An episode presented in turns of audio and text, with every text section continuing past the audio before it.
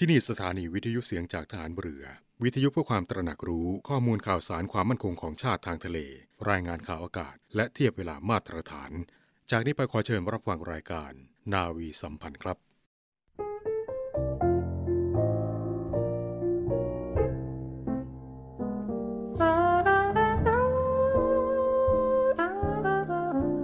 ความจริงใจต่อผู้อื่นเป็นคุณธรรมสำคัญมาก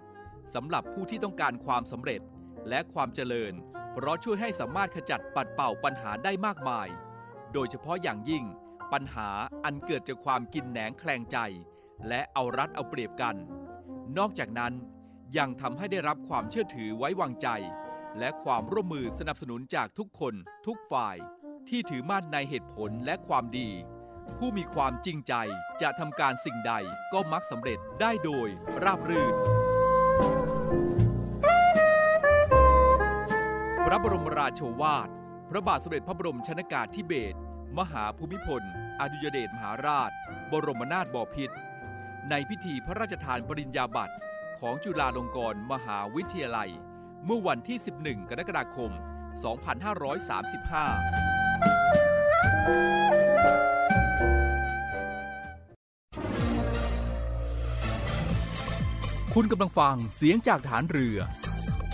ทุกความเคลื่อนไหวในทะเลฟ้าฝั่งรับฟังได้ที่นี่เสียงจากทหารเรือ กับช่วงเวลาของรายการนาวีสัมพันธ์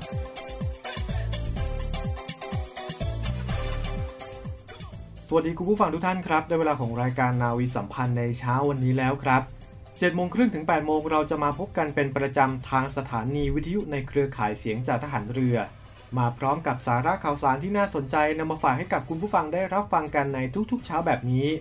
แล้ววันนี้ก็อยู่กับผมจ่าเอกปฏิพลครับ คุณผู้ฟังครับสถานการณ์การแพร่ระบาดของโรคติดเชื้อไวรัสโคโรนา 2019 หรือโควิด -19 ในปัจจุบัน ยังคงมีรายงานจำนวนยอดผู้ติดเชื้อเพิ่มขึ้นอย่างต่อเนื่องนะครับ ซึ่งก็ถือว่าเป็นตัวเลขที่สูงเลยทีเดียว ถ้าหากว่าติดตามข่าวก็จะเห็นนะครับว่าตัวเลขของผู้ติดเชื้อรายใหม่ เฉลี่ยแล้วจะอยู่ที่ประมาณ 2,000 รายแทบจะทุกวันเลยนะครับ และจำนวนตัวเลขของผู้ที่เสียชีวิตก็สูงขึ้นเช่นกัน เริ่มต้นจากหลักหน่วยหลัก 10 หลัก 20 เลยขึ้นมาถึง 30 แล้ว แล้วตัวเลขก็มีแนวโน้มที่จะเพิ่มขึ้นนะครับ จากการแพร่ระบาดของเชื้อรอบนี้ที่รวดเร็วขึ้น ส่งผลให้มีจำนวนผู้สัมผัสใกล้ชิดผู้ติดเชื้อเพิ่มขึ้นด้วยเช่นกันครับ นั่นก็ทำให้หลายคนมีข้อสงสัยเกี่ยวกับการปฏิบัติตัวครับ แล้วก็อยากจะรู้ว่าตัวเองนั้นต้องสัมผัสใกล้ชิดกับผู้ติดเชื้อมากแค่ไหน ถึงจะถูกจัดให้เป็นผู้ที่มีความเสี่ยงสูง กรมควบคุมโรคครับ ได้ระบุว่าผู้ที่มีความเสี่ยงสูงครับ ก็คือผู้ที่สัมผัสใกล้ชิด ในสถานที่และเวลาเดียวกันกับผู้ป่วย โดยไม่มีการป้องกันครับ เช่นใครบ้าง 1. ก็คือผู้ที่อยู่บ้านเดียวกันกับผู้ป่วย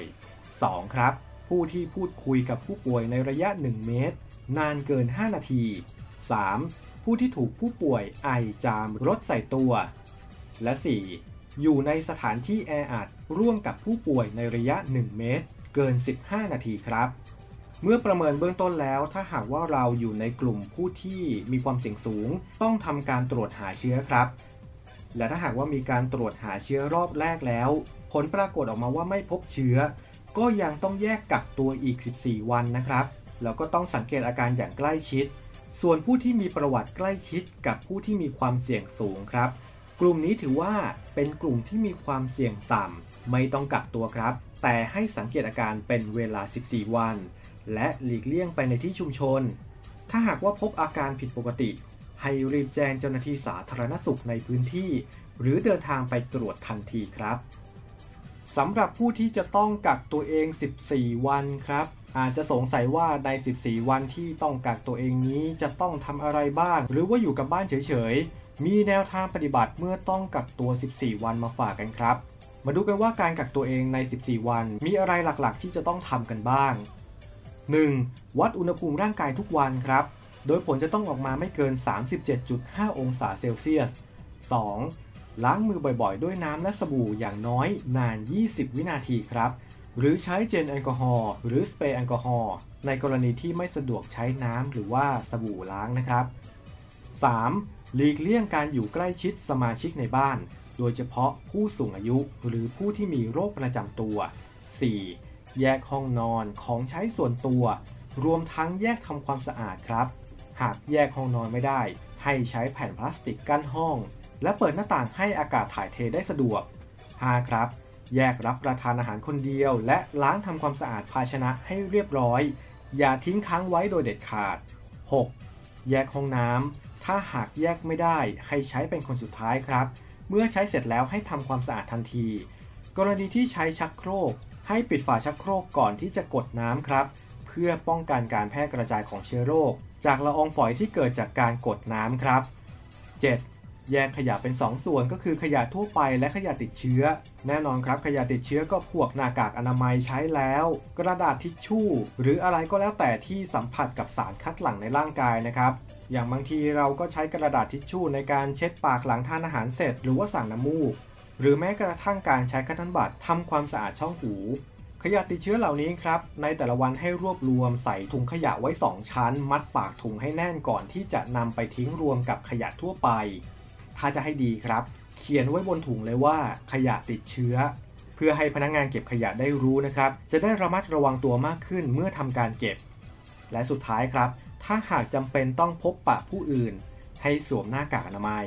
และเมื่อเสร็จธุระให้นำหน้ากากอนามัยที่ใช้แล้วทิ้งลงถังขยะที่มีฝาปิดมิดชิด และล้างมือทันทีครับไม่มีใครรู้ครับว่าสถานการณ์แบบนี้จะจบลงเมื่อไหร่นะครับ แล้วก็จะอยู่กับเราไปอีกนานแค่ไหน สิ่งที่พวกเราทำได้ก็คือการดูแลตัวเองให้ดีที่สุดครับ รักษาสุขภาพงดไปพื้นที่เสี่ยง ออกนอกบ้านเท่าที่จำเป็น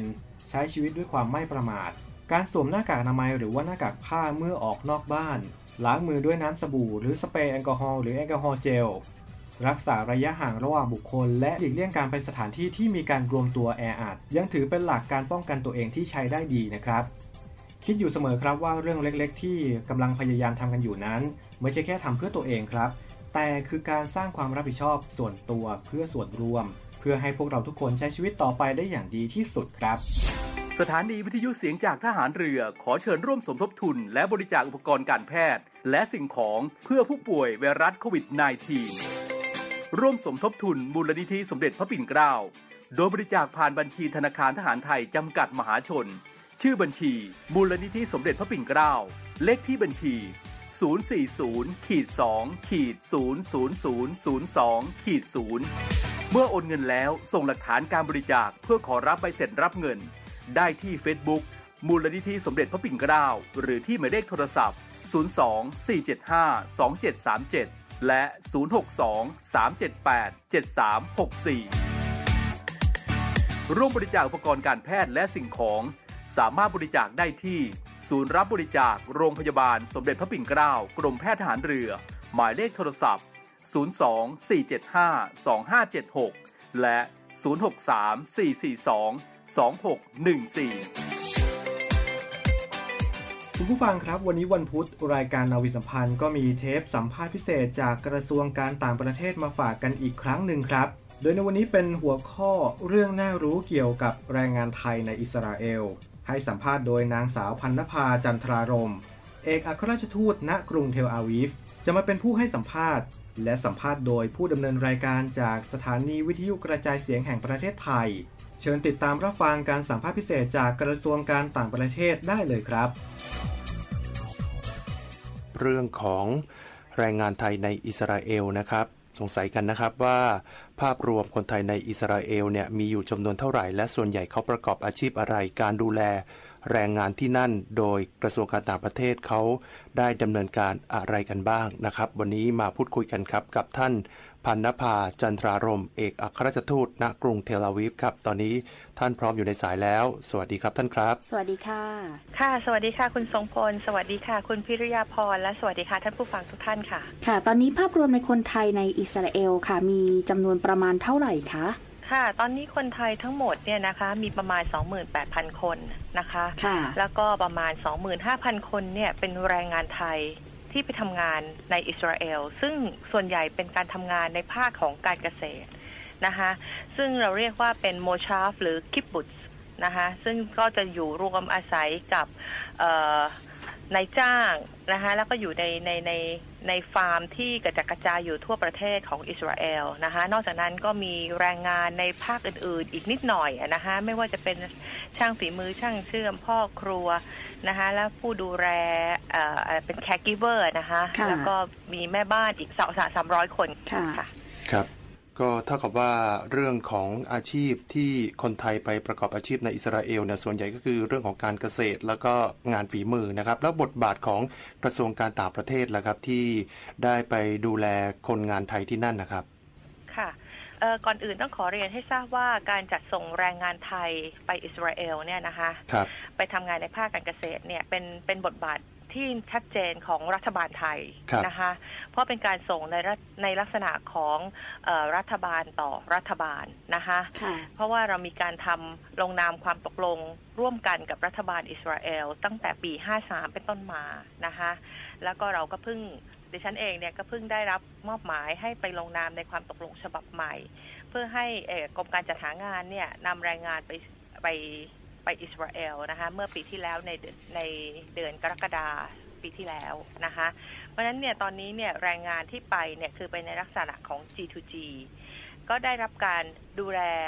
ภายใต้ของออกฎหมายของอิสราเอลเป็นอย่างดีนะคะแต่อย่างไรก็ตาม หน้าที่ของศาลเอกอัครทูตเนี่ยก็คือดูแลแรงงานที่ไม่ได้รับความเป็นธรรม หรือไม่ได้รับสิทธิประโยชน์ขั้นพื้นฐานตามกฎหมายนะคะรวมทั้งดูแลแรงงานที่แอบลักลอบอยู่อาศัยในอิสราเอลก็ก็เวลามีใครที่มีปัญหาอะไรมาเนี่ยก็จะมาติดต่อที่สถานทูตเราก็จะช่วยเหลือนะคะหรือรวมแม้กระทั่งคนที่ไปทำงานแล้วอาจจะ ไม่พอใจสภาพการทำงานในในฟาร์มบางฟาร์ม ที่ตัวเองอยู่อาจจะแพ้ปุ๋ยหรือสารเคมีอะไรบางอย่างเราเเราก็มีฝ่ายแรงงานอยู่ที่สานทูตด้วยนะคะเขาก็จะจัดการย้ายงานให้ตามความเหมาะสมนะคะอันนี้ก็เป็นเป็นความการช่วยเหลือเบื้องต้น นอกจากนี้เนี่ยเราก็พยายามให้ให้ให้ความรู้กับแรงงานที่ไปทำงานนะคะถึงเรื่องสิทธิประโยชน์ถึงเรื่องการที่ว่าเขาควรจะใช้ชีวิต ในอิสราเอลอย่างไรนะคะแล้วก็เอ่อเวลาโดยเฉพาะเวลาที่โดยเฉพาะในช่วงที่ผ่านมาที่มีการแพร่ระบาดของโควิดเนี่ยเราก็พยายามจะบอกแรงงานไทยนะคะว่าตอนนี้อิสราเอลออกกฎอะไรมาบ้าง แล้วก็เอ่อเพื่อให้แรงงานสามารถกระทำตัวได้อย่างถูกต้องค่ะค่ะ อันนี้ก็หลักๆค่ะการทำการเกษตรส่วนใหญ่ในประเทศไทยเราจะเข้าใจกันดี แต่พอไปทำในที่ประต่างประเทศเนี่ย มันแตกต่างกันไหมคะท่านคะ เอ่อจะบอกว่ามีความเหมือนและความต่างนะคะ คือคือการทำงานในประเทศไทยเนี่ยแน่นอนเออสภาพแวดล้อมมันเอื้อในการทำงานมากกว่า เพราะว่าคนงานเรามีความคุ้นเคยนะคะ แต่การไปทำงานในอิสราเอลเป็นการทำงานในสภาพแวดล้อมใหม่ แล้วก็เกษตรกรของอิสราเอลเนี่ยก็ได้นำเทคโนโลยีมาใช้ในการทำการเกษตรมากอะนะคะ ซึ่งอันนี้เนี่ยก็เป็นข้อดีสำหรับแรงงานไทยที่จะไปเรียนรู้วิธีการใช้วิธีการทำเทคโนโลยีน้ำหยด หรือการเทคโนโลยีอื่น ๆนะคะค่ะเพื่อเพื่อเมื่อเพราะว่าการไปทำงานในอิสราเอลเนี่ยสามารถทำงานได้แค่ 5 ปี 3 เดือนนะคะ เมื่อหมดสัญญาก็ต้องกลับ แล้วก็ไม่สามารถกลับไปได้อีกเพราะฉะนั้นก็มีหลายท่านที่ดิฉันทราบมาว่าเนี่ยก็พอไปทำงานและได้เรียนรู้เทคโนโลยีของอิสราเอลก็ได้นำกลับมาปรับใช้กับประเทศไทยด้วย ก็อันนี้ก็ถือว่าเป็นเป็นการเรียนรู้มาอีกทางหนึ่งด้วยอะนะคะค่ะครับ แล้วปัญหาที่แรงงานไทยในอิสราเอลมักจะต้องประสบเนี่ยมีปัญหาอะไรบ้างครับ ก็หลักๆเนี่ยนะคะคือคือบางคนเนี่ยก็คือไม่ได้รับค่าจ้างเอ่อหรือสิทธิประโยชน์ตามกฎหมายที่ที่กำหนดอะนะคะและบางคนก็อาจจะต้องทำงานเกินเวลาไป แต่ว่าไม่ได้รับค่าล่วงเวลา นะคะ สภาพเป็นอยู่ยังไม่ค่อยดีนักอะไรอย่างเนี้ยนะคะก็อันนี้ก็เป็นสิ่งหนึ่งที่สถานทูตก็ต้องพยายามไปช่วยแก้ไขนะคะแต่นอกจากนั้นเนี่ยแรงงานเองเนี่ยพอไปอยู่อิสราเอลแล้วบางทีอยู่แต่ในฟาร์ม ไม่ค่อยได้ไปไหน บางทีก็อาจจะเหงานะคะไม่รู้จะหาทางออกยังไงก็ไปใช้ยาเสพติดหรือติดสุราทะเลาะวิวาท อันนี้ก็เป็นเป็นเป็นเป็นปัญหาอีกประการหนึ่งนะคะ นอกจากนี้ก็ อาจจะทำอะไรไปโดยรู้เท่าไม่ถึงการ อย่างเช่นอาจจะไปล่าสัตว์มาเพื่อมาประกอบอาหาร แต่กลายเป็นว่าสัตว์ที่นู่นล่าไม่ได้นะคะก็ก็ค่ะก็จะต้องรับโทษไปอะไรอย่างนี้เป็นต้นนะคะเพราะนั้นนี่เป็นสิ่งที่เราถึงต้องพยายามให้ความรู้กับแรงงานของเราอยู่เป็นระยะระยะค่ะ ค่ะ เรื่องของการดูแลคนไทยในอิสราเอลค่ะ ตอนนี้เนี่ยทางเราเนี่ยได้มีการต้องการที่จะปรับปรุงหรือว่าแก้ไขอะไรต่างๆ เพื่อที่จะคุ้มครอง แล้วก็พัฒนาคุณภาพชีวิตคนไทยแรงงานไทยในอิสราเอลไหมคะ ค่ะ ก็แน่นอนนะคะคือทางสาทูตเนี่ยก็ร่วมกับฝ่ายแรงงานในการที่เดินทางไปเยี่ยมแรงงานเป็นระยะระยะนะคะ เพื่อจะได้รับฟังว่าเขามีปัญหาอะไรรับรับทราบข้อมูลได้โดยตรง นอกจากนี้เรายังทำงานร่วมกับ NGO ด้วยนะคะที่เขาดูแลเรื่องสิทธิประโยชน์ของแรงงานในทุกๆ ชาติ ซึ่งรวมถึงแรงงานไทยด้วยนะคะในช่วงที่ผ่านมาเนี่ยเราก็เตรียมตัวที่จะจริงๆ ปีที่ผ่านมาเราก็เตรียมจะจัดงาน เรามีมีการจัดงานเพื่อสังสรรค์พบปะกับแรงงานอยู่เป็นระยะระยะแต่ด้วยเรื่องจากมาตรการของเรื่องโควิดในอิสราเอลเองเนี่ยก็ทำให้ สิ่งนั้นเนี่ยก็ไม่ได้ไม่ได้ทำมากนักนะคะ แต่นี่เดี๋ยววันที่หนึ่งพฤษภาเนี่ยเราก็จะกำลังจะจัดกีฬากระชับมิตรนะคะกับทางฝ่ายแรงงานไทย เราก็จะมีให้แรงงานที่มาจากหลาย ๆ โมชาฟ หรือคิปปุตเนี่ยมารวมตัวกันเพื่อมาเล่นฟุตบอล เล่นตะก้อนะคะแล้วก็มีการแข่งชักเยอร์หรือกีฬาเพื่อเพื่อเป็นการที่ จะได้มาสังสรรค์รู้จักกัน แล้วก็มีช่องทางในการที่ในอนาคตอาจจะมีข้อสงสัย หรืออยากให้อะไรให้เราช่วยเนี่ยก็จะได้รู้จักและพูดคุยกันนะคะค่ะ คนที่จะมาทำงานอิสราเอลเนี่ยเขาควรที่จะต้องไปศึกษาหรือว่ามีคำแนะนำอะไรไหมครับ ที่ท่านอยากจะฝากถึงคนที่จะมาทำงานที่อิสราเอลครับค่ะ ก็ต้องขอบคุณมากนะคะคำถามนี้เป็นคำถามที่สำคัญมากเลย เพราะว่าหลาย ๆ ท่านเนี่ยพอบอกว่า เเห็นประกาศจัดหางานนะคะบอกว่าให้ไปทำงานที่อิสราเอลเนี่ยก็ตอนนี้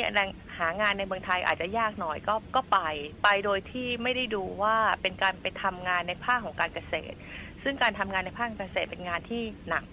นะคะ เพราะนั้นหลายท่านไม่ได้เตรียมตัวอย่างดี เพราะฉะนั้นดิฉันคิดว่าคนที่จะไปทำงานเนี่ยก่อนที่จะสมัครไป อยากให้ศึกษานิดนึงว่าลักษณะงานที่คุณจะไปทำเนี่ยมันคืออะไร นะคะ จะได้เตรียมพร้อมทั้งร่างกาย ทั้งจิตใจเสื้อผ้ารองเท้า เพราะว่าสภาพอากาศในอิสราเอลกับไทยก็ก็ต่างกันนะคะหน้าร้อนร้อนจัดนะคะอาจจะขึ้นไปถึง 40 องศา แต่ในหน้าหนาวเนี่ยก็สามารถลงมาถึงศูนย์องศาได้เช่นกันนะคะเพราะนั้นรวมถึงยุกยา เพราะว่าแรงงานหลายคนเนี่ยก็ไม่สามารถที่จะพูดภาษาฮิบรู ภาษาท้องถิ่น หรือภาษาอังกฤษในการสื่อสารได้ เพราะนั้นบางอย่างเนี่ยเวลาจะไป ติดต่อบอกหมอว่าไม่สบายเป็นไข้อะไร เพราะนั้นเนี่ยยาประจำตัวอะไรบางอย่างเนี่ยแรงงานที่จะไปก็อาจจะต้องมีนำไปด้วยนะคะ นอกจากนั้นเราก็เลยเนี่ยค่ะก็พยายามจะประชาสัมพันธ์กับแรงงานอยู่เป็นระยะระยะว่าหากมีอะไรเนี่ยก็ให้ติดตามข่าวสารของสถานทูต แล้วก็เราเรามีฮอตไลน์ด้วยนะคะที่พร้อมที่จะให้ความช่วยเหลือค่ะ ค่ะ ช่องทางการที่จะติดต่อกับสถานทูต นอกจากเว็บไซต์แล้วยังมีช่องทางอื่นอีกไหมคะค่ะก็มีมีเว็บไซต์นะคะอย่างเมื่อกี้ดิฉันก็กล่าวไปแล้วนะคะมีไลน์นะคะแล้วก็มีเฟซบุ๊กด้วยนะคะซึ่งซึ่งตอนนี้เราก็มียอดผู้ติดตามมากพอสมควร แล้วก็มีหลาย ๆ ท่านก็ได้ส่งเรื่องร้องเรียนมาผ่านทาง inbox ของ Facebook ของสถานทูตซึ่งเราเนี่ย ก็ไม่ได้นิ่งนอนใจนะคะ ก็ได้พยายามแก้ไขและพยายามหาทางช่วยเหลือ ให้แรงงานไทยทุกคนที่อยู่ในอิสราเอลเนี่ยสามารถอยู่และทำงานได้อย่างมีความสุขและมีคุณภาพชีวิตที่ดีเพราะนี้ต้องบอกว่าการไปทำงานที่นั่นเนี่ยเป็นโอกาสอันดี เพราะว่าเขาจะสามารถเก็บสะสมเงินได้พอสมควรเลยทีเดียวนะคะเพราะว่าจริง ๆ แล้วมันก็พออยู่แต่ในฟาร์มเนี่ยมันก็ไม่ไม่ไม่ค่อยมีค่าใช้จ่ายมากเท่าไหร่ค่ะค่ะ แล้วเป็นไงคะ ตอนนี้สถานการณ์โควิดในอิสราเอลค่ะท่านคะ ค่ะอ๋อตอนนี้เนี่ยในอิสราเอลเนี่ยการแพร่ระบาดเนี่ยลดลงไปอย่างมากนะคะอย่างที่หลายท่านทราบแล้วว่ามีการฉีดวัคซีนเข็มที่สองให้กับประชากรเนี่ยไปแล้วมากกว่า 70%นะคะ เพราะนั้นเนี่ยตั้งแต่วันอาทิตย์ที่ผ่านมาเนี่ยการอยู่ภายนอกอาคารไม่จำเป็นที่จะต้องใส่แมสแล้ว แต่ว่าถ้าหากยังมีการ ชุมนุมหรือการจัดงานที่มีคนเยอะๆภายในอาคารยังต้องใส่อยู่นะคะแล้วก็ทีนี้ก็รวมถึงแรงงานไทยที่ไปอยู่ที่นู่นเนี่ยพออยู่ไปตามลักษณะของรัฐบาลต่อรัฐบาลอย่างที่เราทำอยู่ในปัจจุบันทำให้เขาเนี่ยมีการประกันสุขภาพนะคะเมื่อไปถึงเนี่ยไม่ว่าคุณจะเจ็บป่วยอะไรก็ไปหาหมอได้ฟรี แล้วก็ซึ่งรวมถึงการฉีดวัคซีนโควิด นะคะป้องกันโควิด ให้กับแรงงาน ซึ่งแรงงานไทยหลายรายเนี่ยก็ก็ได้ฉีดวัคซีนเรียบร้อยแล้วนะคะเพราะนั้นก็มั่นใจได้ว่าหากแรงงานเดินทางไปทำงานเอออย่างถูกกฎหมาย อยู่ภายใต้สัญญา ทุกอย่างจะได้รับการดูแลค่ะ ค่ะ ครับท้ายนี้ท่านมีอะไรฝากเพิ่มเติมถึงผู้ฟังทางบ้านไหมครับ ค่ะก็อยากอยากบอกว่าคนที่ตั้งใจจะไปทำงานที่อิสราเอลเนี่ยเป็นโอกาสอันดีนะคะ แต่ขอให้เตรียมตัวเตรียมใจกับความแตกต่างทางวัฒนธรรม ความแตกต่างในการใช้ชีวิตนะคะนิดนึง เพราะว่าอาจจะบางคนอาจจะมองว่ามันยากลำบาก แล้วก็บางโมชาร์ฟอาจจะไปอยู่ในเขตที่ไม่ไม่ปลอดภัยมากนักอะไรเงี้ยนะคะ แต่ว่าคุณคิดว่า ปกตินายจ้างก็จะดูแลอย่างดี เพราะว่านายจ้างเนี่ยเห็นว่ามองมองว่าแรงงานไทยทุกคนเนี่ยเป็นสิ่งที่เขาต้องดูแลนะคะ เพราะว่าถ้าไม่มีแรงงานไทยแล้วเนี่ยฟาร์มของเขาเนี่ยก็จะไม่สามารถรันไปได้นะคะคือในช่วงที่ผ่านมาที่เป็นมีโควิด แล้วก็ไม่มีการบินระหว่างประเทศนี่เราได้รับการร้องเรียนจากทางอิสราเอลนะคะนายจ้างทั้งหลายทั้งหลายทั้งปวงเนี่ยบอกว่าขอให้เร่งหาทางนำแรงงานจากไทย ไปทำงานที่อิสราเอลที เพราะว่าเป็นเป็นส่วนสำคัญในการที่จะทำให้ภาคการเกษตรของอิสราเอลเดินหน้าไปได้นะคะเราเราต้องภูมิใจว่าคนไทยมีส่วนในการผลักดันความร่วมมือทางด้านเอ่อการเกษตรของอิสราเอลเป็นอย่างดีค่ะค่ะครับวันนี้ทางรายการนะครับ ขอบคุณท่านพันนภาจันทรารม เอกอัครราชทูตณกรุงเทลอาวีฟที่มาพูดคุยกันครับ วันนี้ขอบคุณท่านเป็นอย่างสูงครับขอบพระคุณขอบคุณค่ะคุณทรงพลและคุณพิริยาพรค่ะ สวัสดีค่ะครับสวัสดีสวัสดีค่ะครับ นั่นก็เป็นการสัมภาษณ์พิเศษจากกระทรวงการต่างประเทศเรื่องน่ารู้เกี่ยวกับแรงงานไทยในอิสราเอล โดยนางสาวพันนภาจันทรารม เอกอัครราชทูตณกรุงเทลอาวีฟครับ ในครั้งหน้าครับ กระทรวงการต่างประเทศจะมีเรื่องราวอะไรที่น่าสนใจ สามารถติดตามการสัมภาษณ์พิเศษ จากกระทรวงการต่างประเทศได้ในช่วงเวลาของรายการนาวิสัมพันธ์ทุกวันพุธครับ หน้าบ้านหน้ามอง ในบ้านหน้าอยู่เหล่านาวีมีสุข การควบคุมการแพร่ระบาดเชื้อไวรัสโคโรนา 2019 หรือโควิด -19 เขตบ้านพักหน่วย และอาคารพักส่วนกลางกองทัพเรือทุกพื้นที่ ปฏิบัติตามมาตรการป้องกัน และควบคุมการแพร่ระบาดของเชื้อไวรัสโคโรนา 2019 อย่างเคร่งครัด ตรวจวัดอุณหภูมิเพื่อคัดกรองผู้เข้ามาในเขตบ้านพักหน่วย และอาคารพักส่วนกลางกองทัพเรือทุกพื้นที่ จดบันทึกการเข้าออกของบุคคลภายนอกที่เข้ามาในเขตพื้นที่บ้านพักหน่วย และอาคารพักส่วนกลางกองทัพเรือทุกพื้นที่ หากทราบหรือตรวจพบผู้ติดเชื้อ และผู้ต้องสงสัย ให้แจ้งศูนย์ตอบโต้ภาวะฉุกเฉินโควิด -19 กองทัพเรือ ศูนย์ปฏิบัติการกองทัพเรือ โทร 1696 ร่วมป้องกันโควิด -19 เราจะผ่านไปด้วยกัน ส่งท้ายรายการในวันนี้กับข่าวฝากประชาสัมพันธ์ การจัดตั้งชาปนสถานกองทัพเรือพื้นที่กรุงเทพณวัดสารอดครับ ซึ่งจากนโยบายของท่านผู้บัญชาการทหารเรือประจำปีงบประมาณ 2564 ด้านการสวัสดิการ ให้ดำเนินการพัฒนาด้านสวัสดิการเพิ่มเติม เพื่อให้กำลังพลกองทัพเรือและครอบครัวมีสวัสดิการที่ดีมากยิ่งขึ้นอย่างเหมาะสมโดยมีเป้าหมายประการหนึ่งคือการจัดหาชาปนสถานกองทัพเรือเพิ่มขึ้นอีกหนึ่งแห่ง พื่อเป็นสวัสดิการให้กับกำลังพลกองทัพเรือและครอบครัวในทุกระดับ จากการดำเนินการของสวัสดิการชาปนสถานกองทัพเรือและกรมสวัสดิการทหารเรือ ที่เป็นผู้รับผิดชอบในการดำเนินการ กองทัพเรือได้รับความเมตตาจากพระศรีธีรพงศ์เจ้าคณะเขตราชบูรณะ รักษาการแทนเจ้าอาวาสวัดสารอด และคณะสงฆ์วัดสารอดได้อนุญาตให้กองทัพเรือได้ใช้พื้นที่สิ่งอำนวยความสะดวก และชาปนสถานของวัดสารอด เพื่อจัดสวัสดิการด้านการชาปนสถานของกองทัพเรือ และจัดตั้งสำนักงานชาปนสถานกองทัพเรือพื้นที่กรุงเทพณวัดสารอด ถือว่าเป็นจุดเริ่มต้นในความร่วมมือระหว่างกองทัพเรือและวัดสารอดในการร่วมพัฒนาพื้นที่และชาปนสถาน อันเป็นประโยชน์แก่กำลังพลกองทัพเรือ ครอบครัวและประชาชนในพื้นที่ต่อไป โดยวัดสารอดตั้งอยู่ที่ซอยสุขสวัสดิ์ 44 ถนนสุขสวัสดิ์ แขวงราชบูรณะ เขตราชบูรณะกรุงเทพ อยู่ห่างจากอาคารที่พักส่วนกลางกองทัพเรือพื้นที่สุขสวัสดิ์ 26 หรือแฟดสุขสวัสดิ์เพียงแค่ 3.4 กิโลเมตรเท่านั้น และมีระยะทางที่ไม่ห่างจากกองบัญชาการกองทัพเรือ และหน่วยงานกองทัพเรือในส่วนกลางในพื้นที่กรุงเทพมากนักมีการเดินทางที่สะดวกสามารถเข้าออกได้ 2 เส้นทางก็คือทางถนนสุขสวัสดิ์และถนนประชาอุทิศครับสำหรับชาปนสถานกองทัพเรือพื้นที่กรุงเทพวัดสารอด ได้เริ่มเปิดตั้งแต่วันที่ 26 เมษายน และเพื่อเป็นสวัสดิการให้แก่กำลังพลกองทัพเรือในช่วงแรกครับ ได้มีโครงการกองทัพเรือร่วมไว้อาลัยจ่ายให้ในคืนแรก โดยจะส่งเคราะห์ค่าใช้จ่ายในส่วนของค่าใช้จ่ายหลัก ให้กับเจ้าภาพในการสวดพระอภิธรรมคืนแรก ประกอบด้วยค่าศาลา ค่าเครื่องทยธรรม และปัจจัยถวายพระสงฆ์รวมทั้งส่วนลดค่าหีบและดอกไม้ประดับหน้าหีบจากผู้ประกอบการ โดยโครงการนี้จะมีกำหนดถึงวันที่ 30 กันยายนนี้เท่านั้นครับสำหรับรายละเอียดในการขอรับบริการ สามารถติดต่อได้ที่สวัสดิการชาปนสถานกองทัพเรือพื้นที่กรุงเทพ ติดต่อได้ที่หมายเลขโทรศัพท์ 024753219 และ 024755162 ครับ และทั้งหมดนั้นก็คือรายการนาวีสัมพันธ์ในเช้าวันนี้ครับ วันนี้หมดเวลาลงแล้วต้องลาคุณผู้ฟังไปก่อน แล้วพบกันใหม่กับรายการนาวีสัมพันธ์ในวันพรุ่งนี้สำหรับวันนี้สวัสดีครับ ถึ